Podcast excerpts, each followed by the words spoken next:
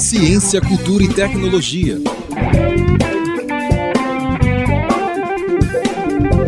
Começa agora Oxigênio, uma produção do LabJOR e da Web Rádio Unicamp.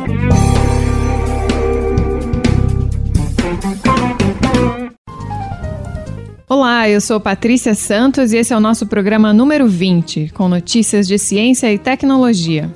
E eu sou Eric Nardini. Você sabe, aqui também tem história, política, curiosidades e muito mais. Seja bem-vindo! Quem curte histórias de investigação policial vai gostar da entrevista de hoje. Você já parou para pensar sobre como é a ciência forense no Brasil? Muitas pessoas têm uma visão otimista dessas análises, mas parece que elas não são tão conclusivas, viu? É verdade, Pati. Vamos descobrir que a realidade dos cientistas forenses não é exatamente como a gente vê nos seriados policiais por aí, não. Nossa entrevistada é a professora Aline Bruni, da USP Ribeirão Preto, que também faz parte da diretoria da Sociedade Brasileira de Ciências Forenses. Na sessão de reportagens, você vai conhecer avanços nas pesquisas de percepção do público sobre ciência vai se atualizar sobre as mudanças e tendências para o jornalismo. Nesta edição, você confere mais uma participação de Eduardo Grisende, nosso colunista convidado. Ele fala sobre a imensa rede de cabos submarinos que conecta a internet entre os continentes. As revistas científicas são o principal espaço para publicar os resultados de pesquisas, mas olhando mais atentamente, os pesquisadores acabam ficando dependentes de um oligopólio de editoras comerciais. Você vai entender como funciona esse sistema na seção Arquivo da Ciência. O programa termina com a sessão Caleidoscópio, falando sobre um tradicional museu que pertence ao Instituto Florestal de São Paulo e une ciência, história e arte no mesmo espaço. Agora, vamos às notícias.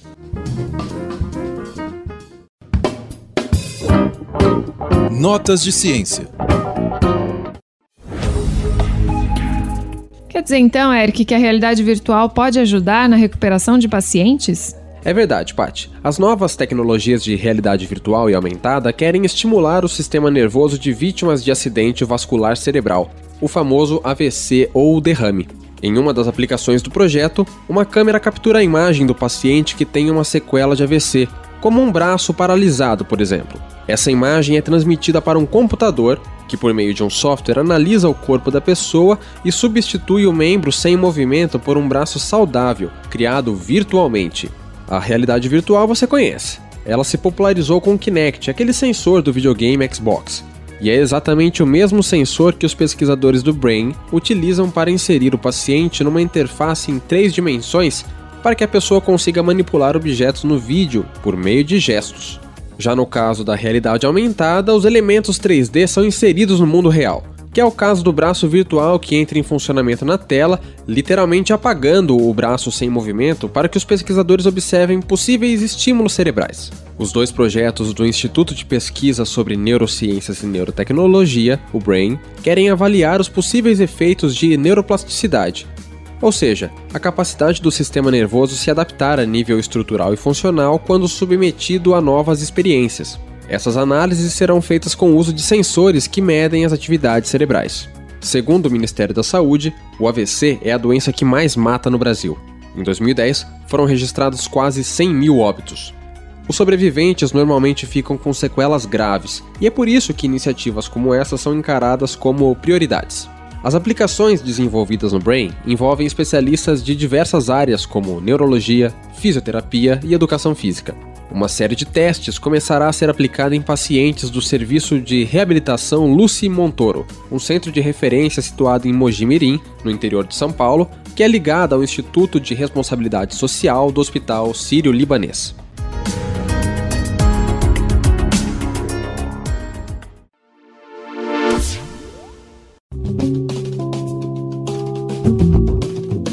Um estudo publicado nos Estados Unidos investiga como médicos brancos podem subestimar a dor de pacientes negros. Como eles pesquisaram esse tema, Paula? Conta pra gente. Um estudo publicado no começo de abril na revista americana Proceedings of the National Academy of Sciences aponta que crenças erradas a respeito de diferenças biológicas entre negros e brancos leva médicos brancos a subestimarem a dor em pacientes negros. Desse modo, pacientes podem acabar recebendo um tratamento inadequado. Os cientistas analisaram tanto um grupo de pessoas leigas quanto estudantes e residentes de medicina americanos. Para isso, perguntaram se concordavam ou não com afirmações do tipo: negros têm pele mais espessa do que brancos. Os que concordavam mais com essas falsas crenças eram também os que atribuíam menores pontuações na escala de dor para pacientes negros em comparação com pacientes brancos. No grupo de estudantes de medicina e residentes médicos, a metade dos participantes acreditavam em pelo menos uma das 11 falsas diferenças apresentadas. E esses que subestimavam a dor dos pacientes negros também tendiam a fazer recomendações menos adequadas para tratamento. Já entre os que não endossavam essas crenças falsas, a tendência era de superestimar a dor dos pacientes negros, mas não se encontrou tendência para recomendações inadequadas de tratamento. Para os autores do estudo, isso indica que profissionais de saúde podem ter uma visão errada a respeito de diferenças biológicas entre brancos e negros e indicar tratamentos errados para a dor. Muito obrigado, Paula.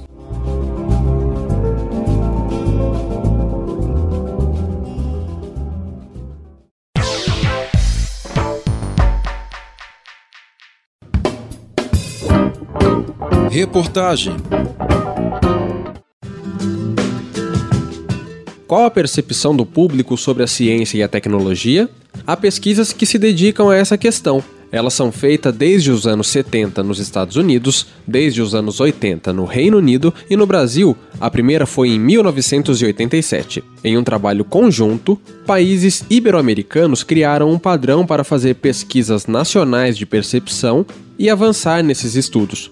O desafio será manter uma frequência para que os dados possam ser usados junto com outros indicadores de ciência e tecnologia.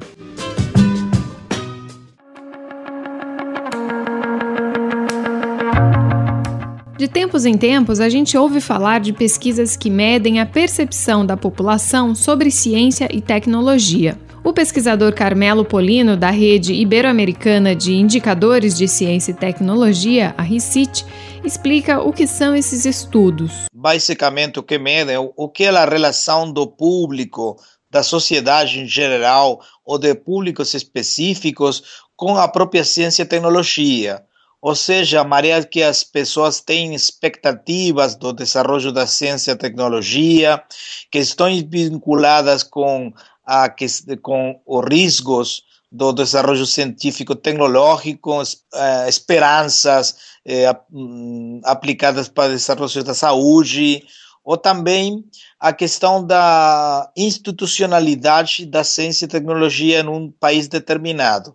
Ou seja, a ideia é ver as, os indicadores de percepção como uma sorte de termômetro para avaliar o que a gente tem em relação em sua vida cotidiana e em suas expectativas como cidadãos da função da ciência e tecnologia na sociedade. Polino coordenou o trabalho da rede de pesquisadores que busca criar um padrão para as pesquisas de percepção na América Latina e Iberoamérica. O resultado foi publicado sob o título Manual de Antigua, feito pela RICIT em conjunto com a Organização dos Estados Ibero-Americanos para Educação, Ciência e Cultura, a OEI. Eu decía então que foi um processo largo, porque de que nós começamos a refletir acerca desse negócio foi passou quase 10 anos e ao mesmo tempo foi um processo complexo, porque tuvo tuvo que ver eh, conceptualizações, revisões do, do, da, da literatura, revisões da tradição da medição e, ao mesmo tempo, o próprio rodamento de estudos empíricos. A primeira característica desses indicadores é a pertinência e a capacidade de captar o que acontece na, no, na realidade local. Mas uma segunda característica dos indicadores é que eles, ao mesmo tempo, têm que ser capazes de medir magnitudes em comparação com algo, em proporção e comparação com algo.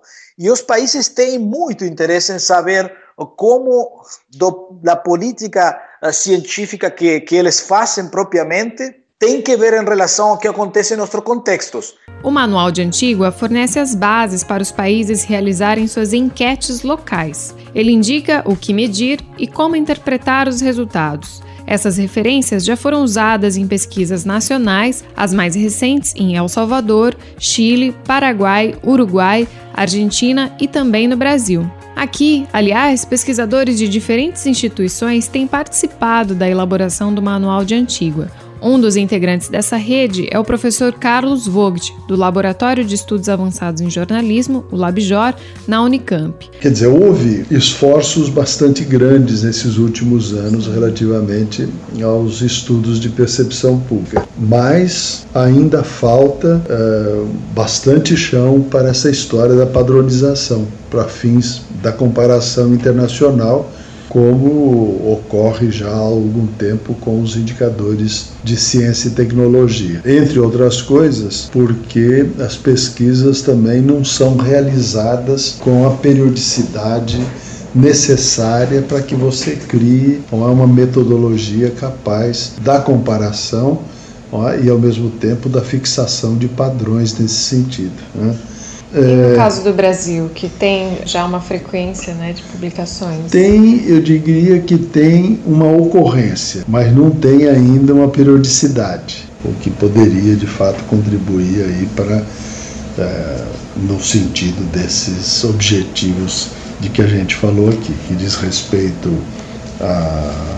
aos indicadores de ciência e tecnologia, mesmo de percepção pública, as políticas públicas é? embora é, é, tenham formulações mais adequadas em decorrência disso tudo, a prática, isto é, a aplicação dessas políticas públicas ainda carece é, de vontade política capaz de colocá-las efetivamente em funcionamento de uma maneira sistemática. Se você quer conhecer o Manual de Antigua e saber mais sobre pesquisas de percepção, acesse esta notícia no site do programa, que é oxigênio.consciência.br.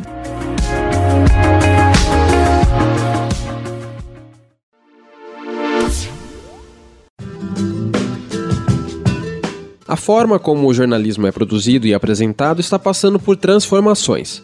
A busca por novos formatos e novos modelos de negócios tem aumentado, se por um lado isso pode ser um caminho para melhorar a qualidade dos conteúdos, por outro também traz preocupações quanto à formação nas universidades e garantias para os profissionais que já estão no mercado. A reportagem de Sara Schmidt e Patrícia Santos mostra a visão de especialistas no tema.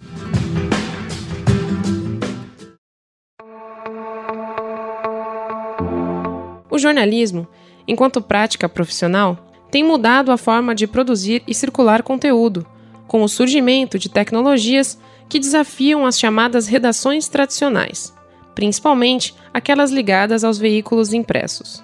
Em meio a este cenário, a categoria tem assistido a uma onda de demissões em massa. Só em 2015, segundo o site Comunique-se, ocorreram cerca de 1.400 demissões.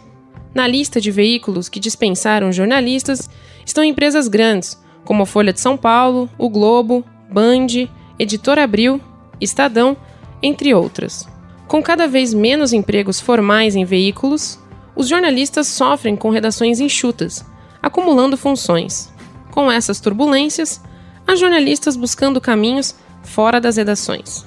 Muitas iniciativas têm bandeiras específicas, como é o caso da Agência Pública e da Agência Ponte, que se debruçam sobre temas ligados aos direitos humanos e à segurança pública. O jornalista Sérgio Spagnuolo que já passou por grandes redações, decidiu criar seu próprio empreendimento, a agência Volt Data Lab. Ele explica por que apostou nesse caminho. Volt Data Lab é uma agência de jornalismo de dados. A gente tem alguns clientes aí que a gente faz matérias para eles. O Volt, o Volt começou como um blog meu em 2000 e no final de 2014 era uma coisa só porque eu queria mexer com jornalismo de dados, eu tinha eh, eu já, já passei por algumas redações como, como Reuters, uh, Merger Marketing, então eu sempre mexi muito com jornalismo financeiro, com dados, e eu queria mexer com jornalismo de dados daí, né? Nesse, em 2015 eu já comecei a tocar o Volt assim para ganhar dinheiro mesmo, né? Que eu vi que tem, tem mercado para jornalismo de dados e, e achei que pudesse me dedicar mais. Ainda frilo porque, enfim, só complementar a renda. Atualmente, o jornalista cursa uma especialização nos Estados Unidos na área de jornalismo e negócios, voltado para profissionais de imprensa que querem montar a sua própria empresa. Para ele, faz falta no meio jornalístico cursos com uma visão mais empreendedora. Esse é o primeiro curso, esse é o primeiro programa dedicado totalmente a empreendedorismo para jornalista, até aqui nos Estados Unidos. Não é, não é uma, uma aula de empreendedorismo né, que a gente tem uma vez por semana, é um curso inteiro dedicado. Uhum. E, e, algumas pessoas aqui até ficaram bastante decepcionadas que eles acharam que eles iam fazer jornalismo aqui. Isso não é um curso de jornalismo, é um curso de empreendedorismo para jornalistas, né? Gestão, mercado, marketing. A gente teve uma aula de news, como tipo, melhor utilizar newsletter, sabe? Então, assim, a gente não tá, não tá produzindo, não tá fazendo jornalismo nenhum aqui. A gente tá aprendendo um negócio, business mesmo. E eu acho que tá, tá legal, tá proveitoso. Vai ser. O meu projeto tá bem mais maduro agora. Uma hum. coisa que falta até no, no, nesse nosso meio, né? Um empreendedorismo puro para jornalistas. O jornalista e professor da USP, Eugênio Butti, concorda que há novos modelos de negócio surgindo e que a universidade precisa preparar os futuros jornalistas para empreender. Curioso observar que no início do século XX, as melhores propostas de formação de jornalistas, e vale lembrar que essa formação não era vista como algo necessário pelos primeiros grandes magnatas da imprensa e pelas próprias universidades que achavam que isso não era um campo do saber, não requeria uma formação superior. Uh, e os primeiros projetos, e aqueles que, que de fato prosperaram, eles não consideravam administração, essa parte de negócios, é, de gestão de pessoas, como algo importante na formação do jornalista. De um tempo para cá, uh, todo mundo reconhece obviamente, os jornalistas precisam entender disso, precisam ter uma, uma informação sobre isso. E, e eu partilho dessa posição e também me envolvi nisso. Junto com o pesquisador Hamilton dos Santos, Butch fez um estudo sobre gestão de negócios relacionados ao jornalismo, que deve ser lançado em livro voltado para estudantes. Além da demanda por conhecimento sobre como empreender, ele também analisa que a formação do jornalista no Brasil precisa acompanhar mudanças, como o uso de tecnologias que estão acontecendo no mercado. O que eu percebo é que houve uma transformação muito grande no ensino do jornalismo fora do Brasil. Isso começou talvez nos anos 90 com a percepção de centros importantes de formação de jornalistas para o impacto que representariam as novas tecnologias. Isso levou a uma certa projeção de alguns centros de ensino de jornalismo. Eu destacaria Colômbia, Nova York, na Espanha, a Universidade de Navarra, certamente, ainda nos Estados Unidos, talvez algumas é, experiências em Berkeley aí surgiram instituições que não são de ensino, mas que começaram a aglutinar experiências que apontavam caminhos para a formação dos jornalistas. Uma delas, na América Latina, é aquela é, construída por Gabriel Garcia Marques. Ela se consagra como Fundação Nuevo Periodismo da Colômbia ela passa a promover troca de ensinamentos entre jornalistas de vários países. Hoje em Colômbia, por exemplo, que me parece o ponto mais avançado, existem instituições como o Toll Center, muito dedicado ao emprego de tecnologias da era digital no jornalismo, e o Centro Helen Brown, que a Helen Brown e o marido dela deixaram, que é uma aproximação entre a Universidade Stanford e a Universidade Columbia, de novo ligando jornalismo e tecnologia. Isso mudou o cenário do ensino do jornalismo. E o Brasil, em relação a isso, ficou relativamente atrasado. Parte nas escolas brasileiras ainda é muito atrasado em relação a essas experiências. Para Bucci, um tipo de defasagem é o que ele chama de elaboração acadêmica do jornalismo, como a criação de categorias que limitam a formação. Então se fala de jornalismo radiofônico, jornalismo impresso. Imagine em algumas instituições, existe a categoria de jornalismo impresso, como se ele fosse diferente do jornalismo digital. Na uhum. verdade, qualquer redação hoje, mesmo no interior do, do Brasil, as pequenas publicações, a experiência do jornalismo digital acompanha o jornalismo impresso. E o jornalismo impresso já não pode mais ser pensado como modalidade em relação às, às novas possibilidades uhum. de difusão. Então, é uma outra marca distintiva dessa defasagem a que eu me refiro. Isso não significa, no entanto, que existam experiências positivas na formação de jornalistas. O caminho é promissor. Eu sou professor, gosto, pretendo continuar sendo professor uhum. e acho que todos esses problemas são superáveis. Mas o ensino mudou muito e a universidade brasileira está se atrasando em perceber as direções dessas mudanças. Outras análises sobre as novas configurações do jornalismo estão no dossiê da revista Consciência de abril. Acesse o site www.consciência.br, com a produção de Patrícia Santos, Sara Schmidt para Oxigênio.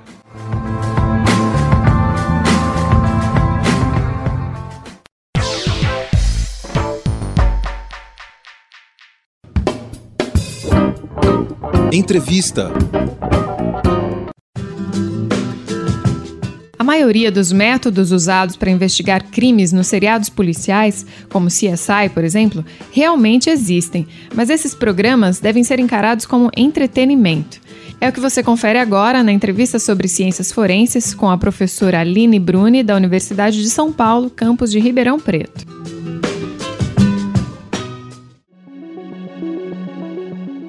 Reagentes químicos que identificam gotas milimétricas de sangue por meio de uma intensa coloração azul exames genéticos com alta taxa de precisão, equipamentos ultramodernos que analisam desde a origem de uma fibra até o estampido de um isqueiro ao fundo de um áudio. Você provavelmente já viu algum desses elementos, popularizados em diversas séries de sucesso sobre um grupo de peritos criminais que dispõe de laboratórios super equipados e das técnicas mais avançadas para determinar as circunstâncias de um crime.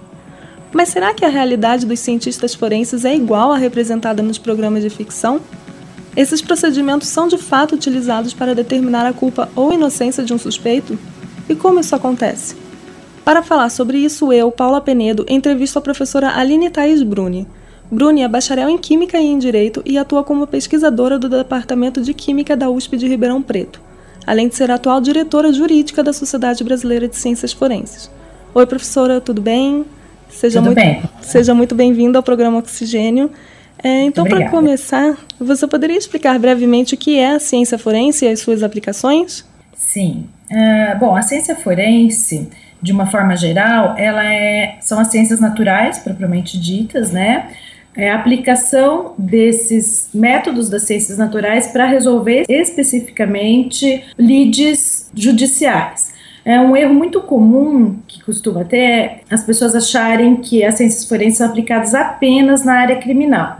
Na verdade, não, né? A gente tem que as ciências forenses, elas são aplicadas toda vez que a justiça necessitar de conhecimento técnico e científico para poder se manifestar quanto ao mérito que está sendo discutido na ação judicial. Por exemplo, nós temos a parte ambiental, né? A parte ambiental é um exemplo clássico. Você tem o crime ambiental, né? Que está na Lei de Crimes Ambientais, que é de 1998. Hum.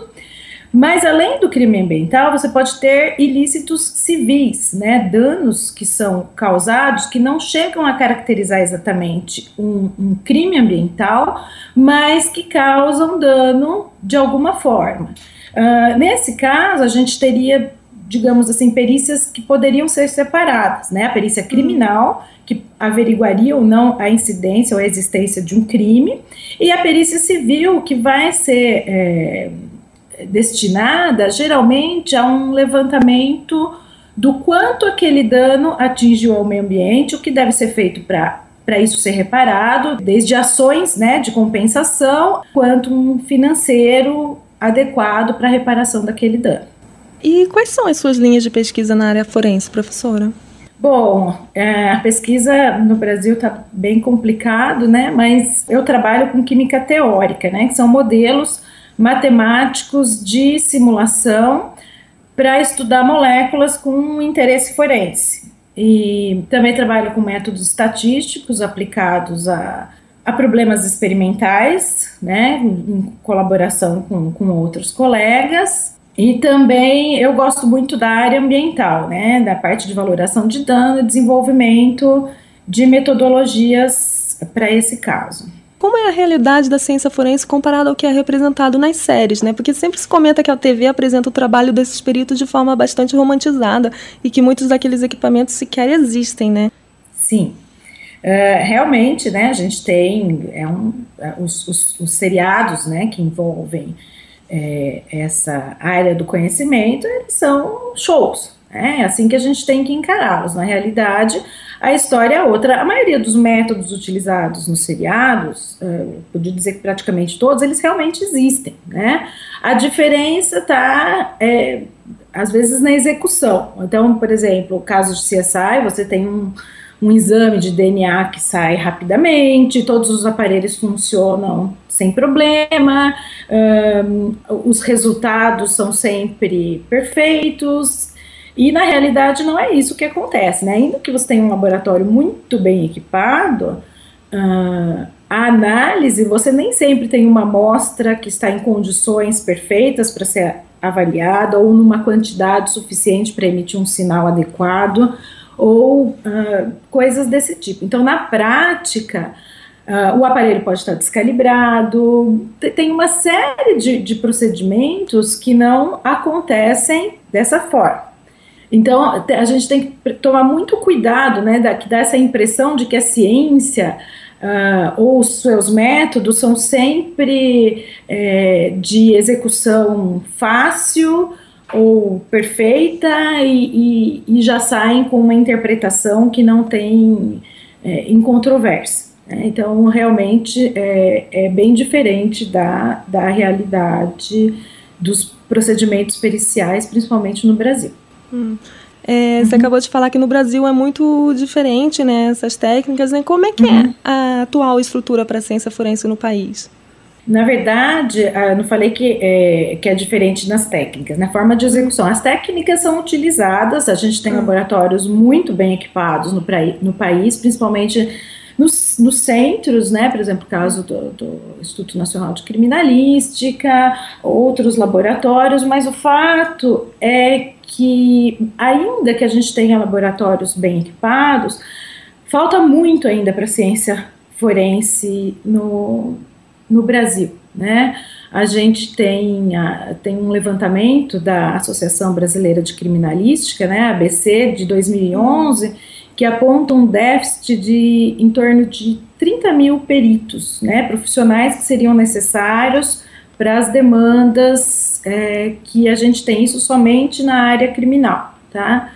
Então, a gente tem um déficit grande, né, de recursos humanos, e, e a falta de investimento na área, to, em toda a área de segurança no país é notória. Né? A gente tem realmente que evoluir muito nesse sentido para é, não só ter os recursos humanos, mas da condição para essas pessoas poderem trabalhar de maneira adequada dentro do, do requerimento ou dentro da área judicial. É, e professora, existe assim um curso específico que as pessoas que querem lidar com ciência forense devem cursar ou assim qualquer pessoa formada em alguma ciência da área é, da natureza, né, pode ir para essa área? Olha, em princípio, qualquer pessoa, né, por exemplo, cursos de biologia, física, engenharia, farmácia, química, em princípio, qualquer profissional, né, bacharel nessas áreas, podem atuar em ciências forenses. Não há nenhuma limitação para esses casos. Aqui na USP a gente tem né, o curso específico de química forense, que é a química voltada realmente para a solução de problemas judiciais, no qual eu sou docente. E no Brasil a gente não tem cursos de graduação em ciência forense. E não acredito que isso vá prosperar, porque você precisa ter um órgão, né, regulamentador de área, como por exemplo no caso da química, a gente tem o CRQ, hum. né, que é o, o, registro do profissional na área, e seria difícil, no momento, você ter um profissional assim credenciado de uma forma geral como cientista forense. A gente espera que um dia né, isso ah, realmente venha a acontecer.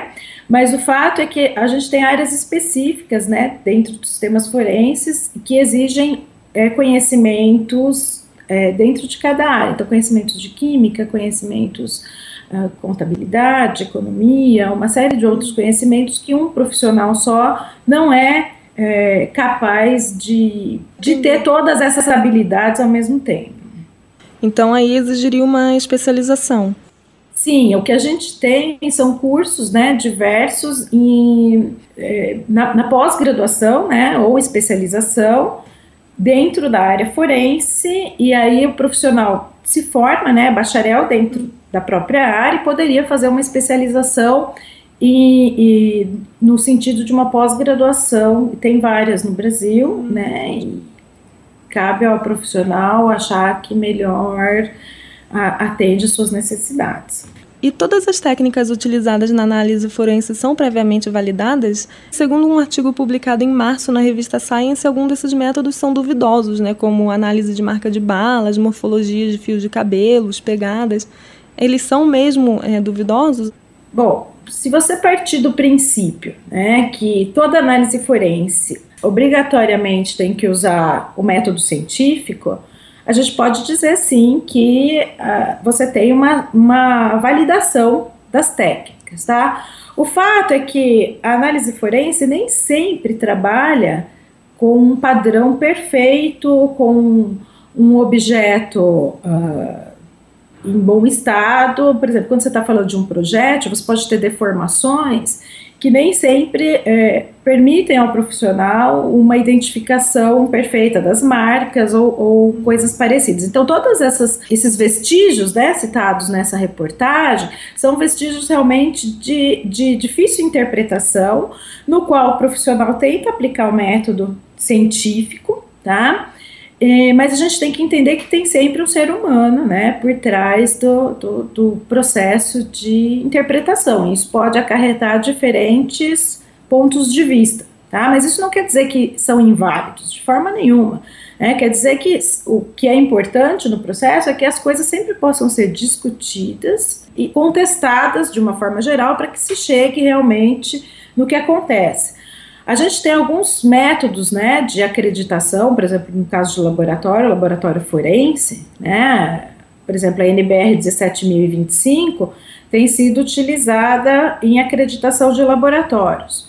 Mas o fato, você não pode dizer que você não ter essa acreditação, que o laboratório não está fazendo métodos que são validados. Mas o que deve ser levado em consideração sempre é como que essa amostra chegou para o profissional, hum.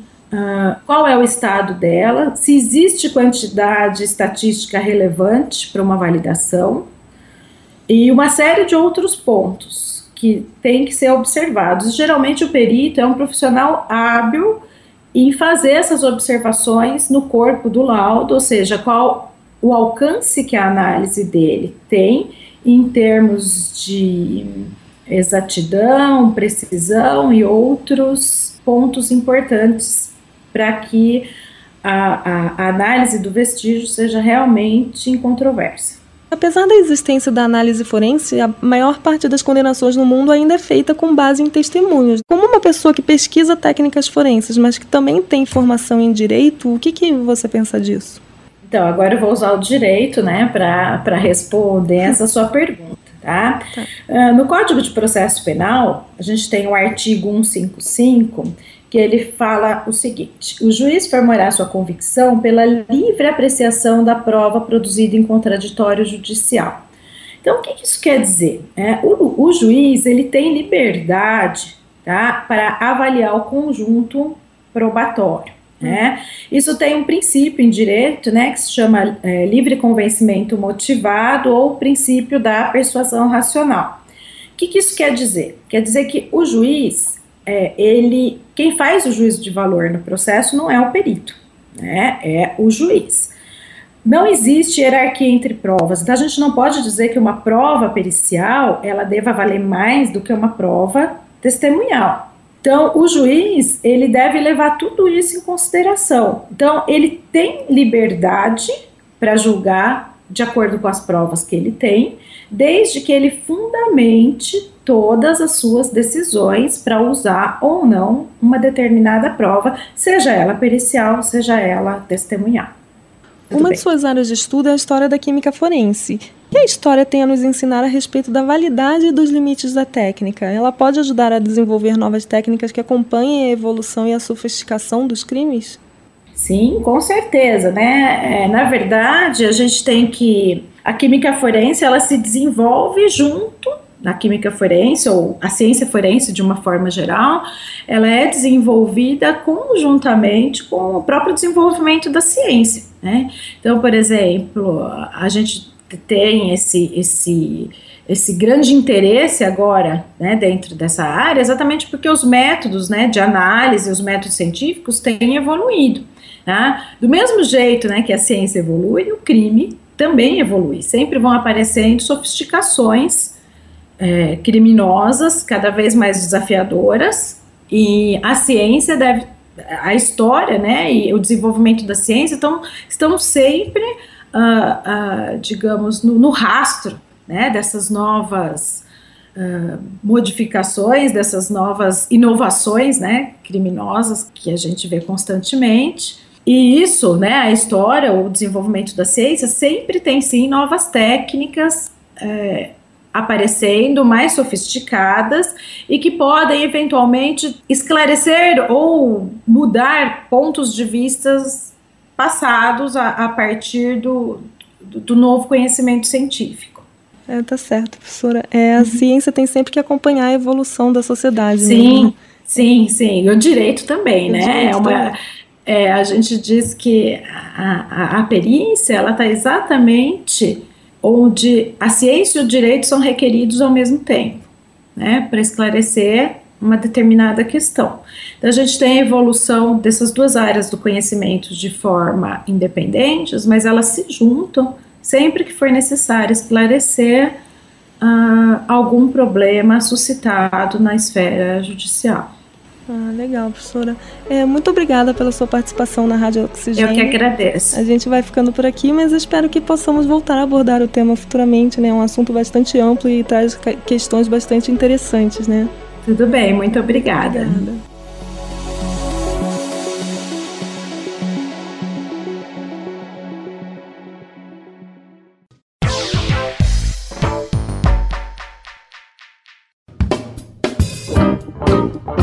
Arquivo da Ciência.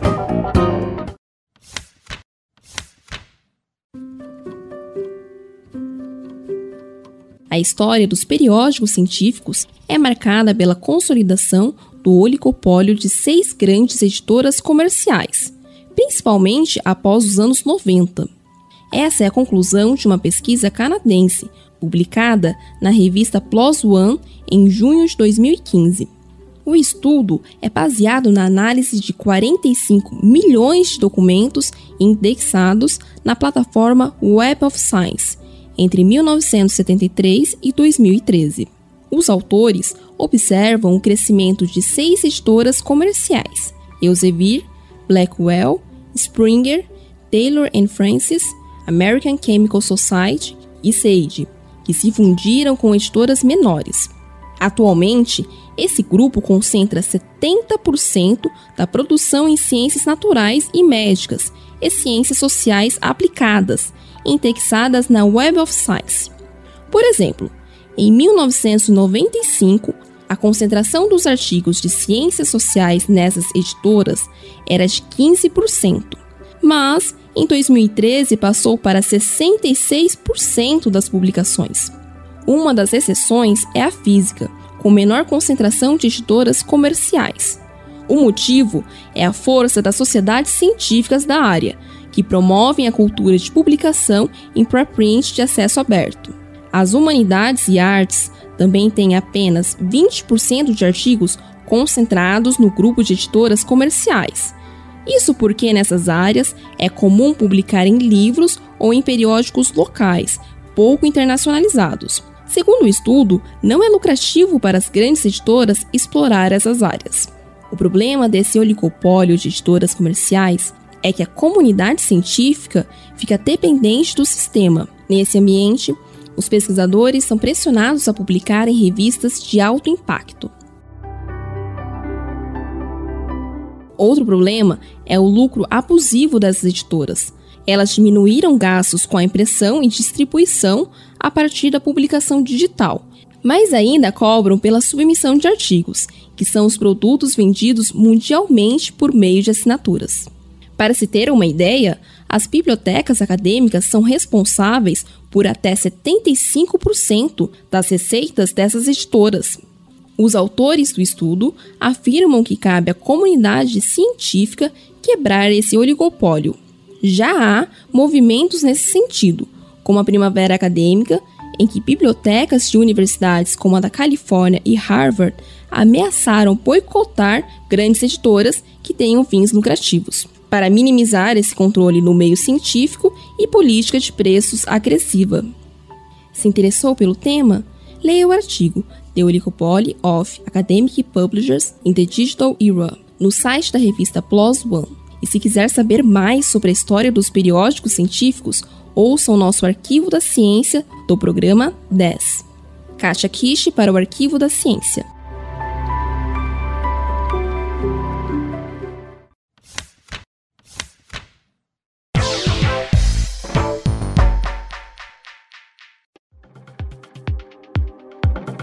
Eduardo Grisende, diretor de Engenharia e Operações da Rede Nacional de Ensino e Pesquisa, a RNP, é mais uma vez o nosso colunista convidado. Ele é especialista em telecomunicações e fala sobre os cabos óticos submarinos. Você sabia que até 2018 deve dobrar o número de cabos disponíveis? Confira aí. Olá. Hoje eu quero falar dos cabos submarinos ópticos no país, no Brasil. Os cabos ópticos eles são importantíssimos para as telecomunicações, os cabos submarinos ópticos, né? Porque eles interligam os continentes, os países nos continentes. Na verdade, a infraestrutura ótica interliga países em geral. Né? Pois bem, no país, hoje, no Brasil, nós temos oito cabos submarinos né, ópticos. Tem um que liga o, o, Brasil diretamente à Europa, é um cabo antigo, já tem mais de 20 anos, chama América 2. E um cabo em especial sai de Santos e vai para Uruguai e Argentina, chama Unisur. Os outros seis são todos cabos que vão para os Estados Unidos. E todos eles, eles ligam Fortaleza, em geral, à Flórida, às cidades da Flórida. Em especial, um deles vai até Nova York. Esses novos cabos submarinos que estão sendo implantados, eles devem entrar em operação até 2018. São outros oito cabos, quer dizer, vamos ter duplicado até 2018 o número de cabos submarinos no Brasil. Um deles é o Ciabrace. Esse cabo ele liga Fortaleza a Nova York, diferentemente dos demais que quase todos os outros né, ligam até, até alguma cidade da Flórida. Um outro também é o Brusa, é Brasil United States, né, da Telefônica. Esse sai de Fortaleza, dá um passeio pelo Caribe e chega a alguma cidade da Flórida. Bom, em destaque desses novos cabos também são os cabos submarinos que estão sendo empreendidos pelo Google na costa brasileira. Um deles é o Cabo Monet, ele faz Santos, Fortaleza e uma cidade da Flórida. Além desses, desse cabo Monet, que tem a participação, além do Google, da Angola Cables, da Antel, que é uma empresa uruguaia, e da Algar Telecom, que é uma empresa brasileira, o Google está empreendendo um cabo chamado Júnior, que conecta Santos ao Rio de Janeiro. Esse Júnior foi batizado em homenagem a um pintor piracicabano que viveu na segunda metade do século XIX. E o último, empreendido pelo Google, ele se chama Taná ele liga Santos a, a Maldonado, no Uruguai. Naturalmente, ele homenageou o pintor brasileiro, o cabo entre Santos e, e Rio de Janeiro, e homenageou a uva Taná, que é uruguaia, né, neste cabo para o Uruguai. Bom, é, além desses empreendimentos do Google, eu vou destacar mais outros três cabos. Né? Dois deles são cabos para a África. Até agora nós não temos nenhum cabo que conecta a, o Brasil à África. Na verdade, não temos nenhum cabo que conecta a América do Sul à África. Pois bem, até 2018 teremos dois, não é somente um. Né? É, um deles é, é um cabo de Fortaleza a Luanda, empreendido pela Angola Cables. Vocês veem que o Angola Cables é muito importante, porque é um protagonista importantíssimo agora para esses novos cabos, que ele participa do Monet, que é o cabo do Google que sai lá da Flórida e chega até Fortaleza, quanto este cabo específico de Fortaleza para Luanda. Um outro é Fortaleza Cribe, que é uma cidade do litoral de Camarões, empreendido pela companhia telecomunicações estatal do, da, de Camarões, chamada Cantel. Bom, além desses dois cabos para a África, tem um cabo para a Europa. Esse cabo para a Europa se chama Elalink, está sendo empreendido pelo consórcio Telebrás Islalink. Essa empresa Islalink é uma empresa espanhola. Vejam vocês todos esses novos cabos até 2018, duplicando o número de cabos atuais. Pois é, gente, quem viver verá. Eduardo Grisende para Oxigênio.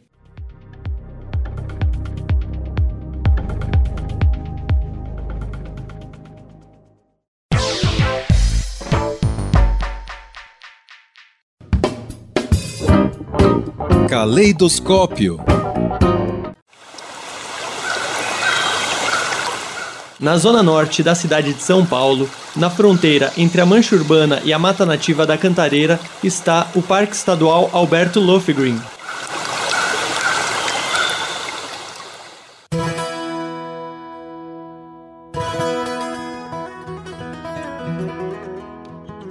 Popularmente conhecido como Horto Florestal, o parque é uma das unidades de conservação mais visitadas do país e tem uma joia rara, o Museu Florestal Octávio Vecchi. O museu foi inaugurado em 1931 por Otávio Vec, diretor do Serviço Florestal do Estado de São Paulo, que na década de 70 viria a se tornar o Instituto Florestal. Este espaço, que conjuga ciência, história e arte, foi criado justamente para ser um museu. De acordo com a documentação da época, a função era colecionar elementos para o estudo da flora lenhosa paulista, o termo flora lenhosa refere-se a plantas que produzem madeira ou árvores. No Museu Florestal, o visitante tem uma experiência de imersão, onde vivencia as possibilidades de uso da madeira. As próprias salas do museu são parte do acervo. Entre janelas, batentes, forros e assoalhos foram utilizadas madeiras de cerca de 30 espécies diferentes. Outros componentes do conjunto arquitetônico também chamam a atenção, como os lustres de madeira entalhados e os vitrais com motivos que representam fauna e flora nativas. Ao longo dos anos, o acervo do museu foi crescendo com a incorporação de produções das escolas artísticas criadas na instituição. Uma delas foi a Escola de Xilografia do Horto, criada em 1939. A xilografia é uma técnica de gravura na qual se utiliza madeira como matriz. A imagem que é esculpida nesse pedaço de madeira pode ser reproduzida sobre papel ou algum outro suporte. O xilógrafo alemão Adolf Kohler foi contratado para o posto de professor. Os alunos eram funcionários ou mesmo jovens moradores do entorno. A instituição realizou pesquisas testando diferentes tipos de madeira até chegar ao guatambu rosa como espécie ideal para a confecção das matrizes. Natália de Almeida, responsável pelo museu, conta que provavelmente foi o professor Kohler quem trouxe para o Brasil a técnica de gravura sobre madeira de topo. A técnica utiliza um corte específico da madeira e permite um alto grau de detalhismo nos entalhes. A escola funcionou até 1950 e deixou um acervo de cerca de mil obras entre tacos desenhados, matrizes entalhadas e xilogravuras em papel. Além da riquíssima produção das escolas artísticas, outra coleção merece destaque: os entalhes botânicos em madeira. São trabalhos executados em pranchas de madeira maciça, sendo que cada entalhe corresponde à representação em alto relevo das folhas, frutos e flores da árvore de que é feita a peça. São 126 pranchas entalhadas que foram produzidas entre as décadas de 1930 e 1960. As sessões técnicas da instituição eram responsáveis tanto pela escolha da melhor madeira para a fabricação da prancha, como pela coleta da amostra botânica que serviria de modelo para o entalhe. Os entalhadores faziam o desenho e o esculpiam no suporte de madeira, reproduzindo inclusive o tamanho natural dos galhos, folhas, frutos, flores e sementes. Vale destacar que na produção dessas peças tinha um rigor científico além de um virtuosismo artístico. Além de serem trabalhos feitos artesanalmente, cada prancha, por ser de origem natural, tem características únicas. São obras singulares e que não podem ser reproduzidas integralmente. Ficou interessado? O Museu Florestal Otávio Vec está aberto ao público de segunda a sexta-feira, das 9 da manhã ao meio-dia e das 14 às 16 horas. A entrada é gratuita. Agendamentos de grupos podem ser feitos pelo telefone 11 2231 8555, ramal 2063. Paulo Múzio para o Caleidoscópio.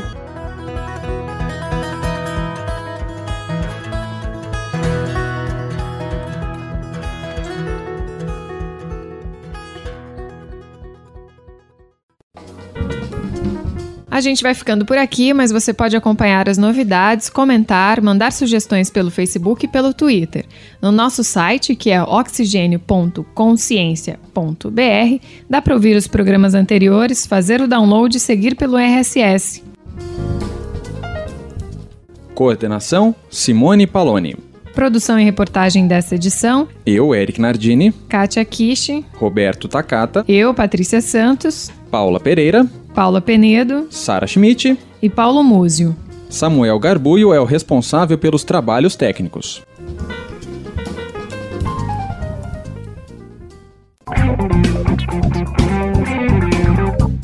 Termina agora o programa Oxigênio, uma produção da equipe do Laboratório de Estudos Avançados em Jornalismo da Unicamp. Realização Web Rádio Unicamp.